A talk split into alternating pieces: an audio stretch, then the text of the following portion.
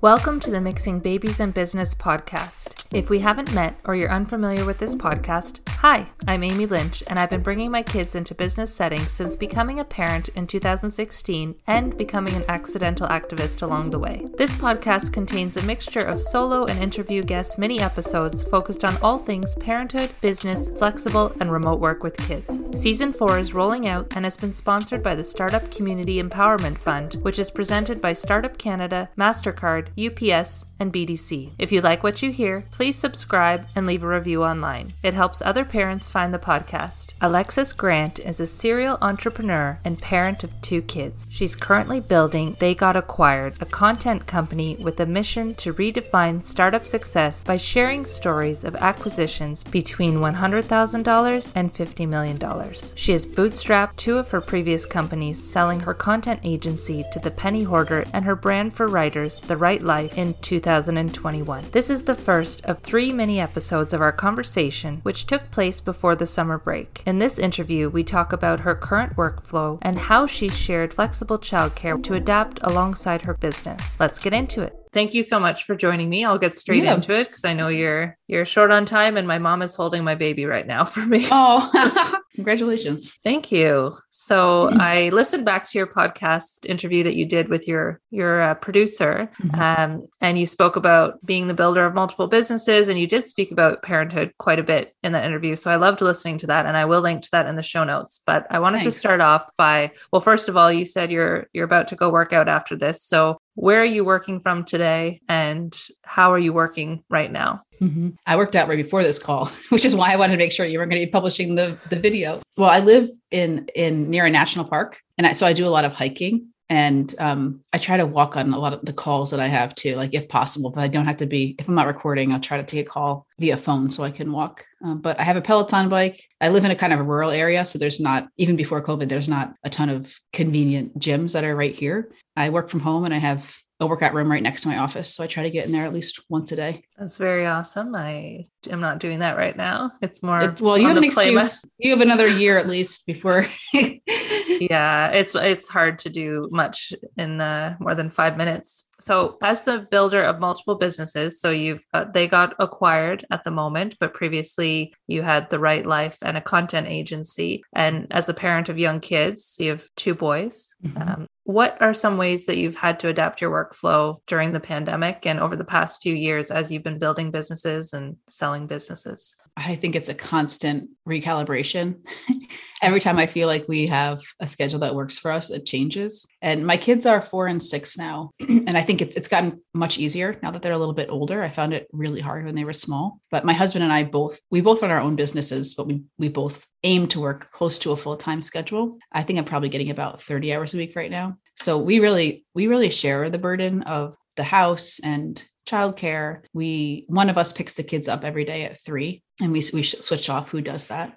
But I was just saying this morning that we have about five more weeks before school is out, and this is our first year of the kids being you know in school consistently, especially because of COVID and stuff. But those in those five weeks, I'm like, oh, I feel like we just got into a routine this year, and now we're gonna have the summer, and it's gonna be a different routine. so I'm not. I, I love routine. I'm not incredibly good about like rolling with the punches, but I have had to get used to that with being a parent. It's just part of parenthood. Yeah, we're having similar. Our oldest two are about the exact same age as yours, and we're having the same conversation where it's like the morning and the daylight hours they're changing, so it Mhm. just cha- changes everything. So I'm going to jump ahead a bit in my questions then, because you mentioned about sharing the burden, and I subscribed to your newsletter, and I remember you writing in one of your newsletters how you were trying to do childcare with another family in Mhm. the area that you lived at the start of the pandemic, because I think you Mhm. all either worked remotely or had your own businesses. So how did you guys structure that and how did you find it worked for you?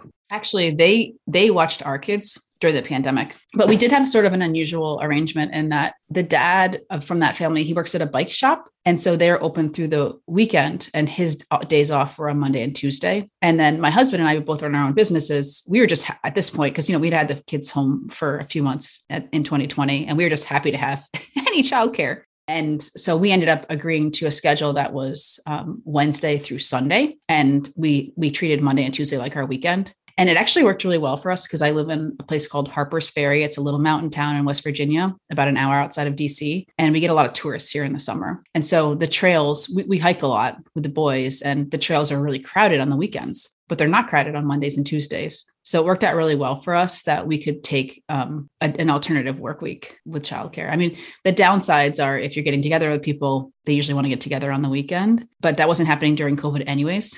yeah. But we're actually assuming that same schedule this summer. So it's nice to just be able to be flexible. And because we're flexible, we can take advantage of working with friends of ours that you know they they homeschool so they have their child home anyways and it's good for him to get socialization. Um, so it's it's kind of a win-win. Yeah i mean i saw lots of people getting creative with what worked for them. And it brought up the other question of you know canada's starting to introduce somewhat universal childcare. I don't not sure what that's going to look like. They're talking about $10 a day daycare. But do you have any opinions around what kinds of childcare or home care you wish existed as a founder and a parent and how you think that, you know, you hear about the daycare deserts in in North America. Do you think that would increase access to opportunity with entrepreneurship and people having the the headspace to try new things? Yeah, and just working generally. I mean, I wouldn't call us a complete daycare desert, but there are not that many options where I live for childcare, especially, you know, I, prior to come coming to West Virginia, we we lived in cities. So I always just had the assumption, I operated on the assumption that like I can always get as much help as I want as long as I'm willing to pay for it.